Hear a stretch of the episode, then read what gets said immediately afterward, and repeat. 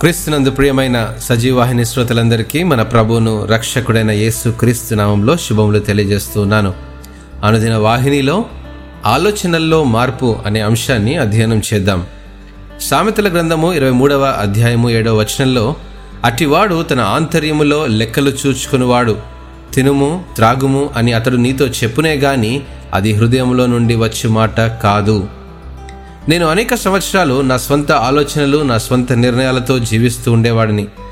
నేనెప్పుడు అనుకుంటూ ఉండేవాడిని ఎప్పుడు మనకు మంచి లేదా మనకు అనుకూలంగా జరగదు అని ఏ పనైనా చేస్తే ఒకవేళ మంచి జరగకపోతే పర్వాలేదులే అని వదిలేయగలం నిరాశ పడలేము కూడా. అంతా మన మంచికే అనుకుంటూ దాటివేయగలం.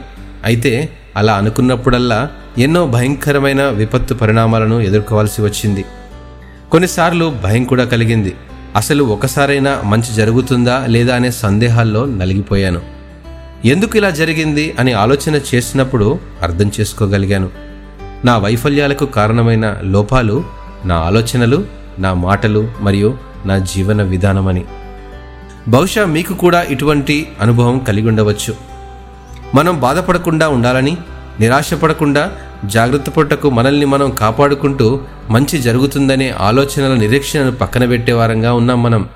ఇది ముమ్మాటికి మన ఆంతర్యంలో నుండి వచ్చే చెడు ఆలోచనలే. మన ఆలోచనల్లో సరైన మార్పు రాకపోతే సమస్తం నష్టపోతాం విఫలమవుతాం మరి. దేవుని వాక్యం ధ్యానిస్తూ ఉన్నప్పుడు మన ఆలోచనల్లో శక్తిని నింపుకోగలం. విశ్వాసంలో పట్టుదల ఆయనపై నిరీక్షణ. మన జీవితంలో సరైన ఆలోచన నిర్ణయాలతో ముందుకు సాగడానికి సహాయపడుతుంది.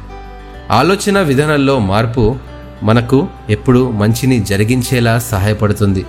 మన జీవన శైలిని మంచిగా మారుస్తుంది. మంచి నడవడి మంచి ఆలోచనల నుండే వస్తుంది. చెడు స్వభావం జీవితాన్ని పాడు చేస్తుంది. దేవుని వాక్యం చేత నూతనపరుచుకున్న మన జీవితాలు రోమిలకు రాసిన పత్రిక పన్నెండు రెండు ప్రకారం మీరు ఈ లోక మర్యాదను అనుసరింపక ఉత్తమమును అనుకూలమును సంపూర్ణమునయున్న దేవుని చిత్తమేదో పరీక్షించి తెలుసుకున్నట్లు మీ మనస్సు మారి నూతన ఒకటి వలన రూపాంతరము పొందుడి అనే అనుభవంలోనికి మనలందరినీ నడిపిస్తుందని మరొకసారి ప్రభు పేరట మీకు జ్ఞాపకం చేస్తున్నాను. దేవుడు ఈ వాక్యమును ఆశీర్వదించినగాక. ఆమెన్.